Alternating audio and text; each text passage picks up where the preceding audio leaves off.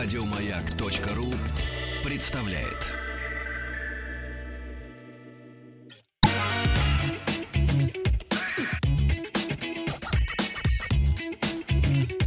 Ассамблея автомобилистов.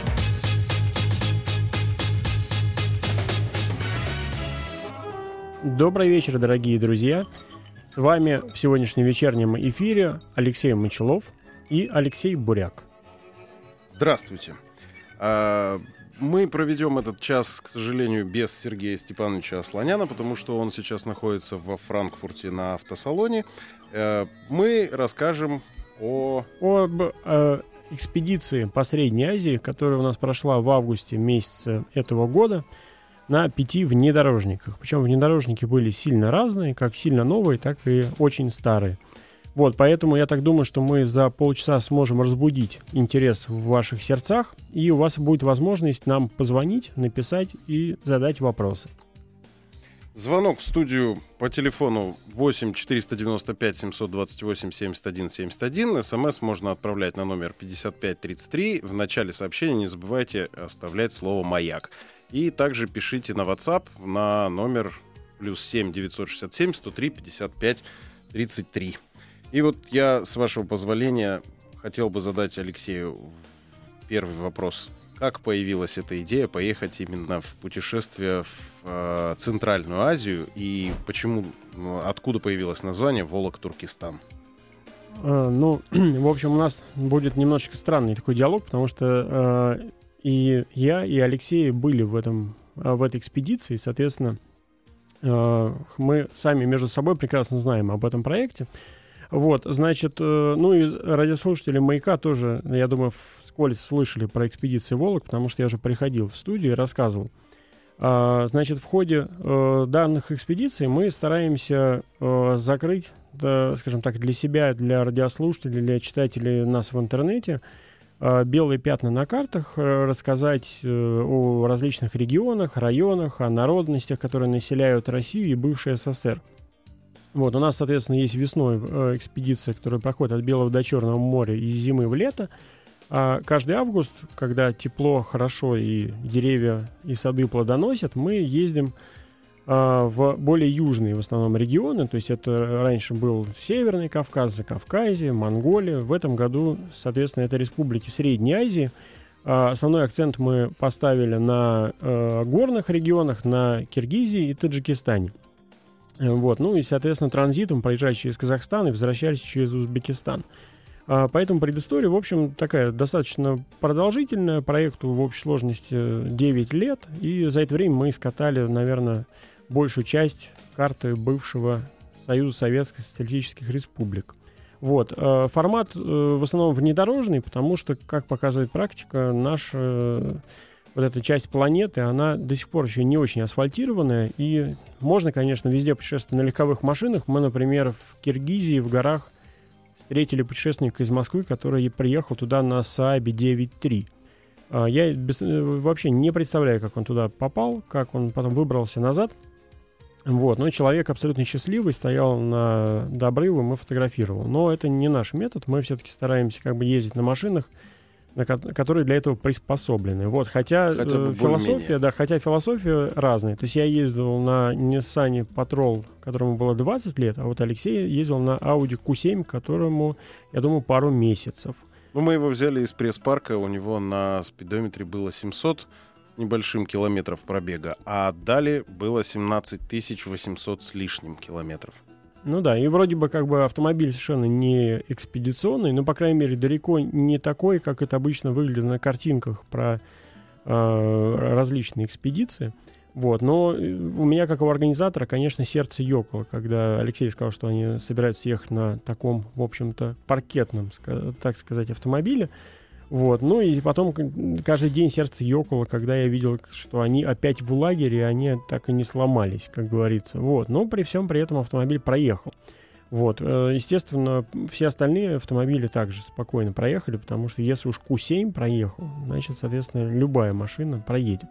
Вот, а значит, э, хотелось бы немножечко рассказать об особенностях путешествий в самих э, республиках, которые, с одной стороны, вроде бы все на карте находятся в одном и том же углу, но при всем при этом они крайне отличаются между собой как культурой, так и менталитетом, ну и природой э, и ландшафтами.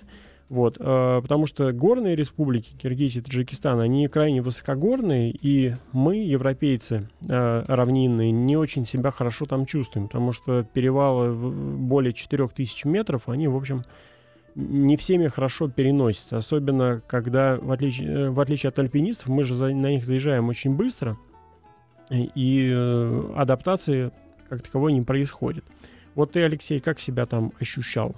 Ну, я, во-первых, какое-то время достаточно продолжительное там жил, и мне, в принципе, горы пере, переносятся легко. Хотя, не скрою, что последний раз на Высокогорье я был, наверное, больше 10 лет назад, и в этот раз чувствовал себя не очень уютно, хотя мы были-то, в принципе, 4700 максимум, и на этой высоте еще нет какого-то серьезного дискомфорта, но какие-то ощущения были неприятные все-таки. Ну вот э, я тоже, в общем, пережил более-менее нормально, потому что полгода назад ездил на Дакар, и там, соответственно, в Южной Америке были перевалы и повыше, более 5000 метров. А, но у нас в составе экспедиции было достаточно много людей уже в возрастной группе 50+. Так вот, могу сказать, что спать на высоте более 3000 метров не удавалось практически ни у кого. То есть глаза закрываются, а сон так и не приходит. В общем, народ достаточно сильно уставал. Ну, парадокс еще в том, что я, например, не мог спать. Я, честно признаюсь, неопытный турист, то есть элементарно практики ночевок в палатках у меня не было. И впервые я три ночи, честно, попытался поспать. Э, у нас была э, арендованная палатка, арендованные спальники, и мы, соответственно... Ну, в общем, выяснилось, что у меня спальник не моего размера, три ночи мучений, после чего я переселился полностью в автомобиль и спал в машине. И мне не принципиально было высота, не высота, то есть Но... достаточно комфортный ночлег в автомобиле, и, и уже хорошо. Вот, кстати говоря, очень интересно, у нас с тобой две абсолютно разные колокольни. То есть я езжу более 10 лет в экспедиции раз в месяц, вот, а ты, соответственно, поехал в первую свою серьезную экспедицию, да, и верно. при этом мы вот а, сейчас пытаемся размышлять примерно об одном и том же, но совершенно с разных а, колоколен. То есть у меня вообще подобной, естественно, проблемы не было. То есть мы спали все время в палатке. А, правда, брали с собой северные спальники, потому что ночью э, в горах может и снег выпасть. Вот, поэтому, чтобы не искушать судьбу, брали сразу с комфортной температурой минус 15. Э, так, чтобы уж наверняка. И, в общем, чувствовали себя прекрасно. Но тем более, что в нашей машине, в отличие от Q7, спать невозможно. А ты-то там, в общем-то, ну, как да. в однокомнатной квартире, я так думаю. Ну, у нас, э, в принципе, в задние сиденья и все багажное пространство практически под крышу было завалено грузом, всевозможным эквипментом для экспедиции, но разобрав немножко пространство за задним, за пассажирским сиденьем, можно было разложиться, и, в принципе, я себя очень хорошо чувствовал.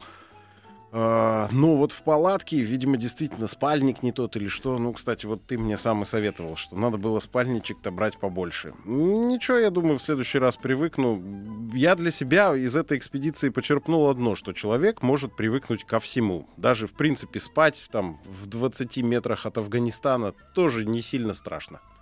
Э, и самое главное, э, как раз то, что я хотел бы подчеркнуть в опыте вот Алексея Буряка, э, то, что можно начинать свой экспедиционный опыт сразу с места в карьер. То есть не с поездки в город Суздаль, Мышкин там, или куда у нас принято ездить на выходные, а, например, поехать сразу на Памирский тракт.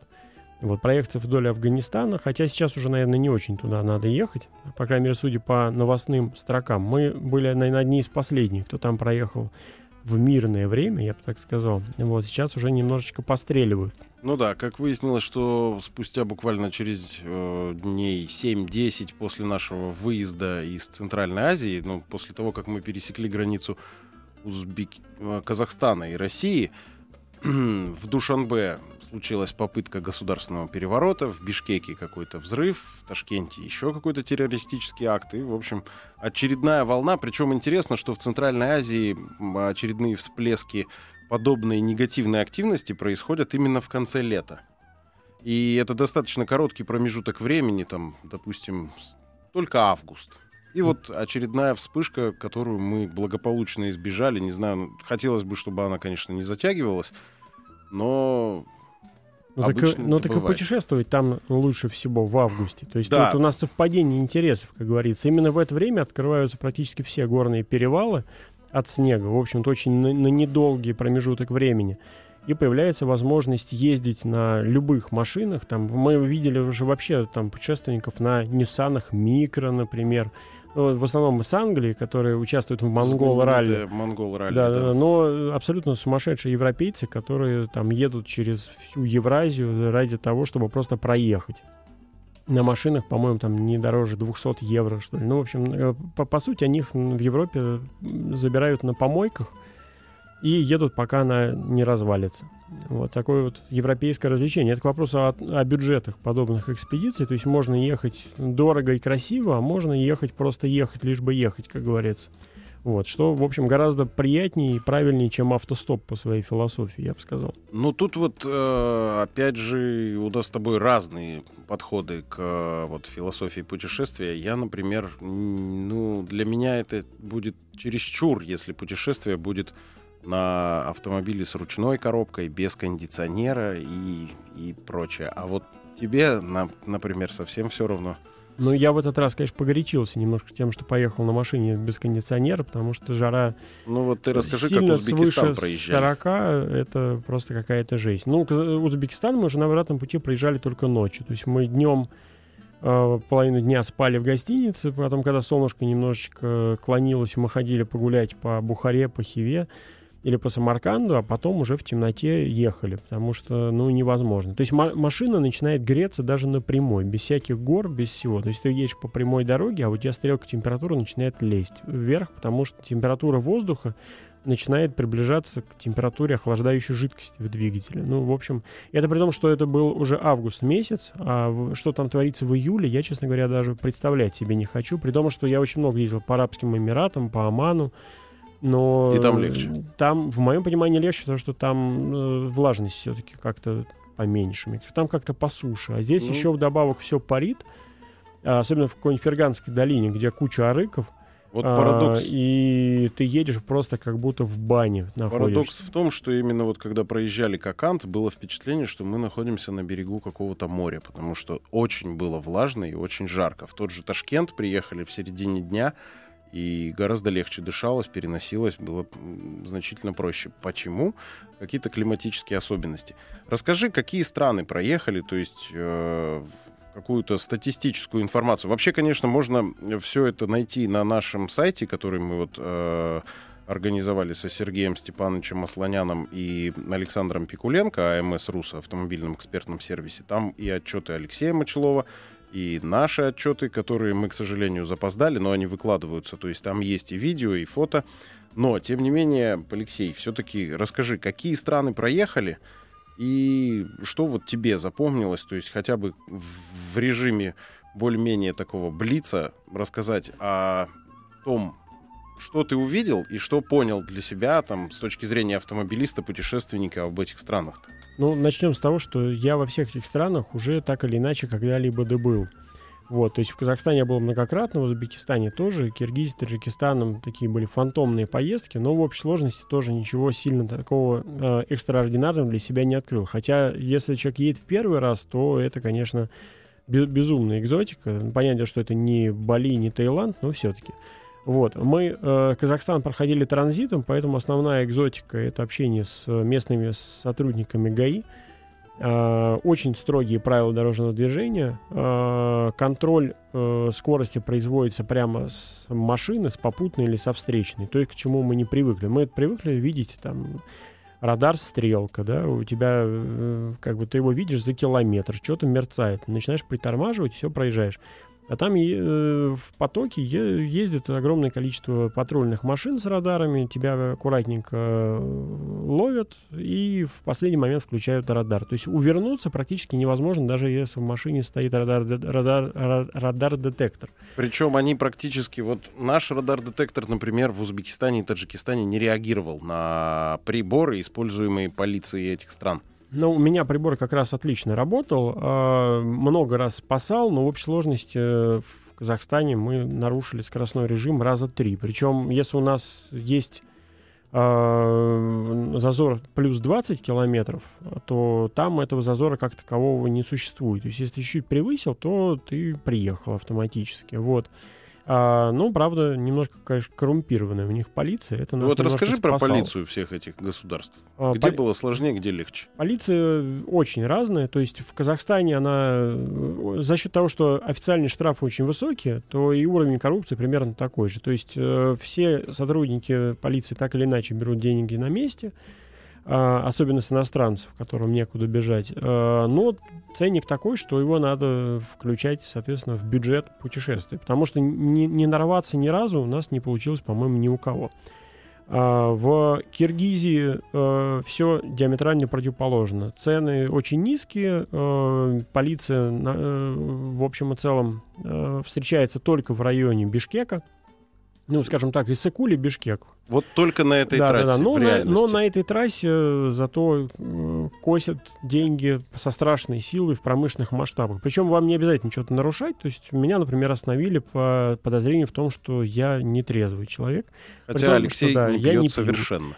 А, ну, в общем, у нас был долгий диалог о животных. Они меня, конечно, отпустили, но вы должны э, быть готовы к тому, что это Восток. И на Востоке, соответственно, с вами и разговаривать будут по-восточному. Вот. В Таджикистане милиция совершенно потрясающая, то есть они все очень дружелюбные, не пытаются ничего э, с тебя получить, как с туриста, объясняют, как проехать до гостиницы, ну и вообще более, более дружелюбной полиции я, честно говоря, нигде не видел. Если честно. Вот. Ну, а Узбекистан я бы, честно говоря, прям минуту молчания. Ну, вот. не знаю, я тогда добавлю про Узбекистан, потому что у меня альтернативный от э, взгляда Алексея, э, ну, взгляд вот вообще на происходящие там, происходившие с нами события. Я, как человек несколько лет там живший, ну, они нормальные. Просто у них вот такая система, которая их изменила, и они из нее выпрыгнуть не могут. То есть мы, когда сидели в том же рыбном ресторанчике возле города Нукус, кушали полицейские дорожные за соседним столом пили так называемый акчай. Э, это в переводе там с узбекского или киргизского белый чай. То есть я сидел, смотрел за плечо Алексея, он сидел напротив и видел, как им принесли пиалку, о, чайничек и пиалку. Они разлили в пиалку абсолютно прозрачную жидкость, а потом почему-то стали ее пить морщись. То есть они такие же полицейские, как и все остальные, но просто но наши полицейские себе все-таки такого не позволяют вот уже много-много лет. Так что, в общем, если вас остановил сотрудник полиции в Узбекистане, вы не удивляйтесь, если есть определенный специфический запах перегара. То есть это не факт, что это от вас. Понятно. Вот здесь Максим из города Долгопрудный спрашивает, а почему вы не заехали в Туркменистан? Э, в Туркменистан мы очень хотели заехать, но э, как только у нас случился в России кризис, э, поездка в Туркмению стала немножко дорого, дорогая, потому что если идти официальным путем получать визу, то э, стоимость ее примерно равна 500 долларам с человека. То есть, соответственно, с экипажа это уже получается около 1000 долларов. Э, мы подождем, когда немножечко экономическая ситуация в стране поправится, и мы с огромным удовольствием туда съездим. Вот, тем более, что я уже был в Туркмении. Э, там очень интересно, но нас там не ждут и не сильно, в общем-то, хотят. Поэтому единственный способ туда попасть дешево и законно — это транзит. Соответственно, попытаться проехать э, через э, Туркмению из Узбекистана в Казахстан, а лучше в Иран. Тогда вам точно не откажут. Ну, я, э, я э, вспоминаю твою историю, когда ты рассказал, как один из знакомых э, попал в Туркменистане в неприятную ситуацию. Мне становится несколько страшно.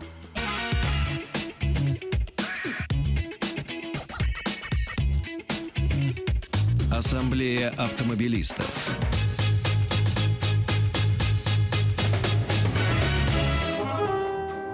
Добрый вечер еще раз. С вами по-прежнему Алексей Мочелов и Алексей Буряк. А, сегодня речь у нас идет о путешествиях по Средней Азии на автомобиле. Вот, а, мы первые полчаса рассказывали о том, как катались мы, и у вас есть теперь возможность позадавать нам вопросы. Позвонить в студию можно по телефону 8 495 728 71 71. СМС отправляйте на номер 5533. Но в начале сообщения обязательно ставьте слово «Маяк». Или отправляйте сообщение в WhatsApp плюс 7 967 103 55 33. Ну, также мы читаем нашу, э, вернее, группу радиостанции «Маяк» ВКонтакте. Ну, собственно, ждем ваших вопросов. Алексей, А пока я- ждем, да, лучше Да. продолжу рассказ о страшных историях, Я а я вот- его проиллюстрирую. Да, э, я предыдущий отрезок до новостей мы закончили, я закончил, вернее, воспоминанием о том, что Алексей мне в поездке рассказал страшную историю касательно Туркменистана, как его друг, э, житель Казахстана, Неудачно съездил на охоту. поехал Да, на, охоту на и охоту. оказался на территории Туркменистана, так как между этими двумя государствами не до конца она граница не то что демаркирована, а еще и делимитирована. То Ну, есть там просто степь до степь кругом, и и, как таковой границы нет. То есть, если у тебя нету хорошего навигатора, где обозначена государственная граница, ты можешь не понять, когда ты пересек. В общем, э, вот этот вот мой знакомый был арестован за незаконное пересечение границы. И А вы представляете, да, чем это э, чревато? суд Туркменистана присудил ему 19 лет тюремного режима с конфискацией имущества, то есть с с конфискацией машины, на которой он туда приехал. Ну, вот, в общем, через год э, так или иначе его выкупили из местных застенок, но машину пришлось там оставить. Вот, так что, в общем, с Туркмении шутки плохи. А, причем таких историй я знаю достаточно много. Вот, но у нас есть вопрос. Вот нам в WhatsApp задают вопрос, что, Алексей, вот по-вашему значит общение по-восточному? Вы рассказали, что общаться там надо как-то по-восточному. Расшифруйте, пожалуйста, с точки зрения разговора с полицией и милицией. Ну, как минимум, у вас должна быть повышенная терпимость. То есть здесь мы, э, в России, по крайней мере, мы можем с милицией разговаривать на языке закона, требовать с них там удостоверения, чтобы они правильно представились и так далее. Ну, в общем, права качать. А вот там не надо права качать, там надо с ними разговаривать. А Если у вас идет нормальный диалог с сотрудником полиции, даже если он пытается с вас вымогать деньги, он все равно это делает так же, как продавец винограда на базаре. То есть это просто торг. Вы должны с ним торговаться, разговаривать, и, скорее всего, вас отпустят. Ну, э, достаточно действенный способ я был свидетелем. То есть, э, например, на э, многократно известной границе с Узбекистаном, но, правда, уже на выезде, когда мы выезжали, я наблюдал следующую картину. Алексей Мочелов ехал перед нами и заехал на пограничный пост. Въезжали мы в Узбекистан и прошли границу достаточно легко, на мой взгляд. То есть у нас не переворачивали машину, а здесь у Алексея начали досматривать автомобиль и заставили выложить все вещи из автомобиля.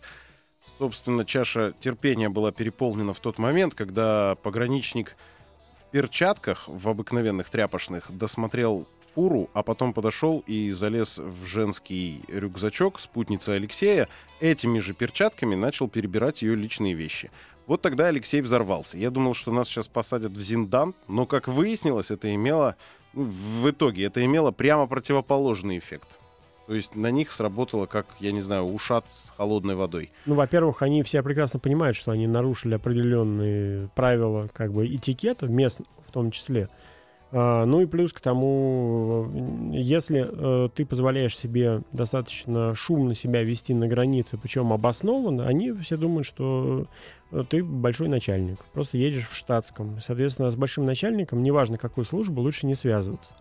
Вот, ну, в общем, там много таких вот всяческих нюансов, а, но э, один главный совет. Э, От- отправляясь в путешествие по Средней Азии, вы должны набраться терпения. То есть, если у нас э, в Центральной России диалог с сотрудником милиции занимает 5 минут, он может заниматься, э, занимать час, Ну, Восток это Два. вообще всегда и очень... так далее. И вы не должны делать вид, что вы куда-то спешите. То есть э, все дела подождут. У вас просто продолжается Восток диалог. это неторопливость и терпение. Вот спрашивают у нас, сколько времени простояли на таможне? Вот сколько на каких таможнях ты простоял времени? Как проходил вообще таможню? Значит, э, прямо в хронологическом порядке. Из России в Казахстан через Троицк мы проехали минут за 40.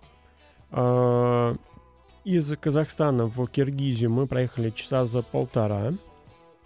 А, Из Киргизии в Таджикистан я, честно говоря, уже не помню, за сколько мы проехали, но, по-моему, Из тоже Киргизии быстро. в Таджикистан мы проехали мгновенно, Точно. потому что без Поэтому и не границы. помню, да, потому что мы случайно проехали мимо границы и узнали об этом только уже на выезде. А когда у нас спросили, а где же ваш штамп? Ну, точнее говоря, у нас еще там был диалог с каким-то мобильным патрулем, но мы очень то- так же лихо э, ушли от ответственности, э, как переключив э, внимание на то, что нельзя вот так вот останавливать, нас догонять было, останавливать, подрезать и так далее. В общем, там была целая история, как мы, э, мы, мы, мы поехали с этим мобильным патрулем в отделение полиции, и по пути в отделение полиции нас поймали за скорость. Причем поймали за скорость именно вот, вот этот вот мобильный патруль. Таможенный Да, и группу, сотрудники да. местного ДПС пытались оштрафовать мобильных таможенников. В общем, это была целая э, история. Вот, в общем, не заняла нисколько вот эта вот я, граница. Я немного добавлю, потому, потому что я вот не люблю вот эти, если честно, разбирательства на дороге. И, собственно, я подошел э, к Алексею и услышал один небольшой эпизод.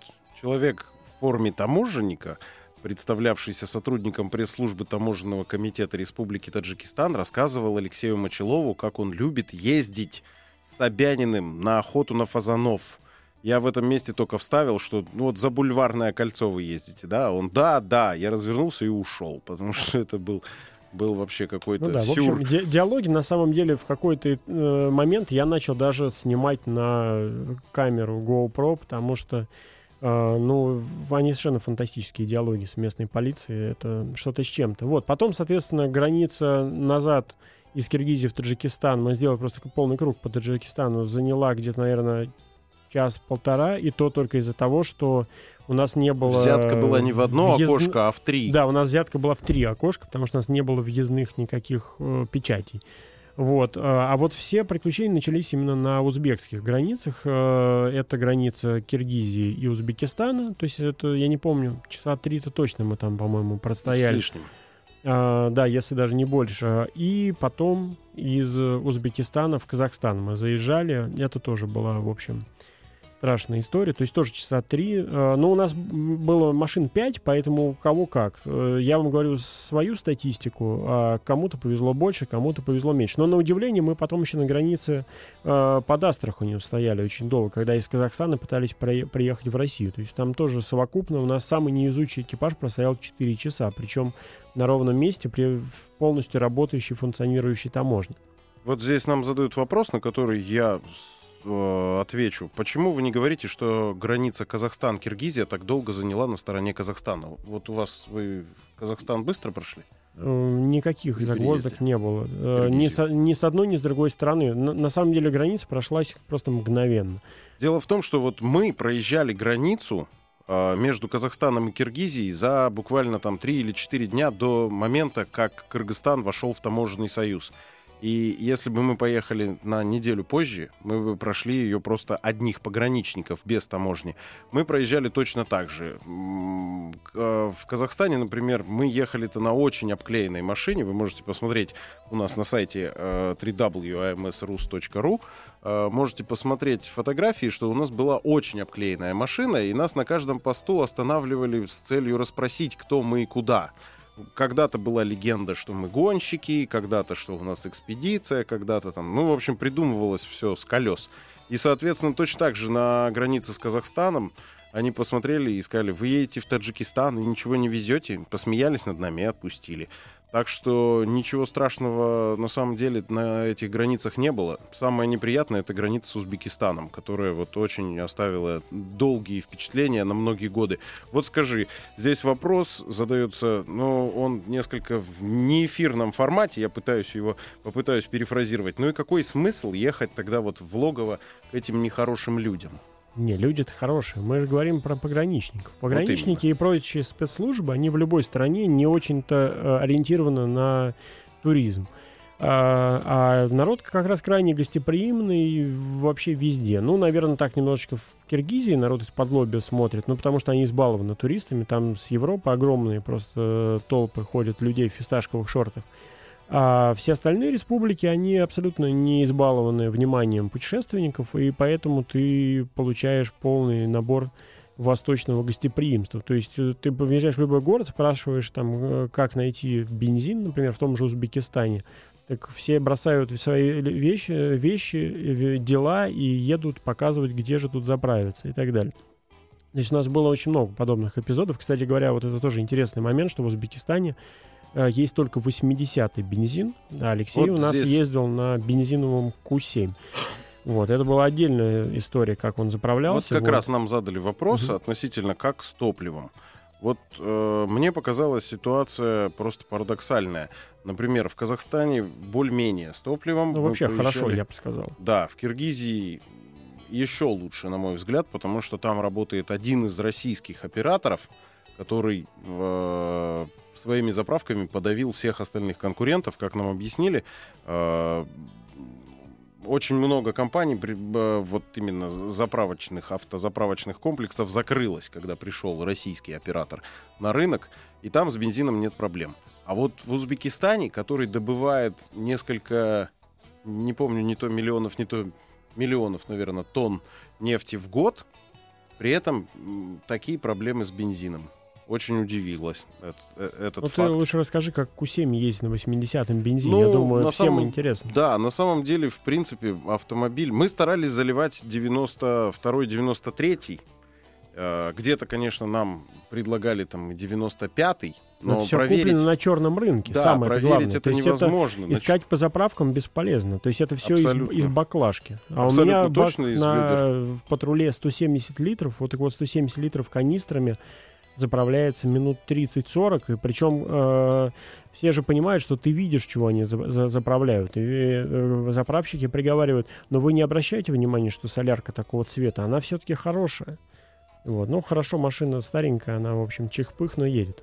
Ну, Audi Q7, собственно, вот все, чем мы ее заправляли, уже в Москве после завершения экспедиции на диагностике выяснилось, что на самом деле проблем по топливу не было.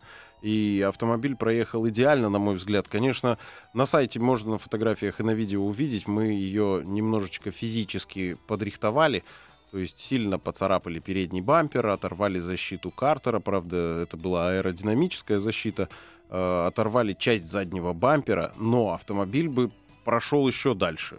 Ему требовалась замена масла, небольшие там косметический, косметический ремонт, и, и пошел бы дальше. Так Тут что надо отметить, что вы все-таки прошли спецучасток, на Да. который, в принципе, можно было и не дорога ехать. на перевал Тасор, это была, э, была дорога, скажем так, которая предназначается для пеших или велосипедных туристов. Вот еще один вопрос. Какая цель ваших экспе- экспедиций?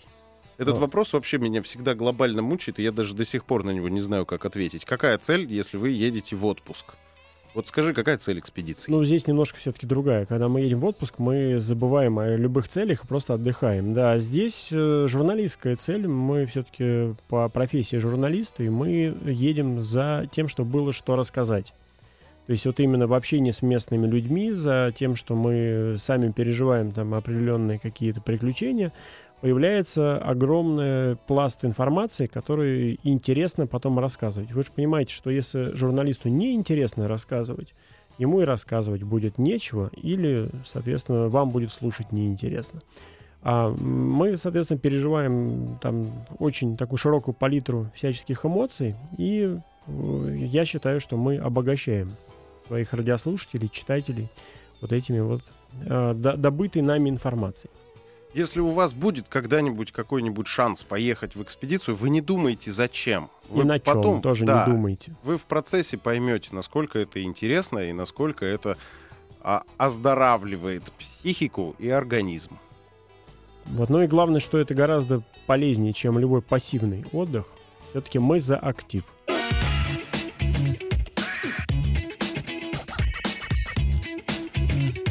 Ассамблея автомобилистов.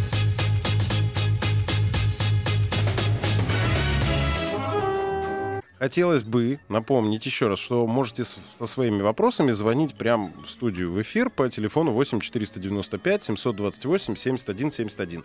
Алексей, расскажи э, еще вопрос. Э, расскажи впечатление от вообще дорожного движения, дорог, от э, атмосфере на дороге именно вот в Центральной Азии по тем странам, где проехали.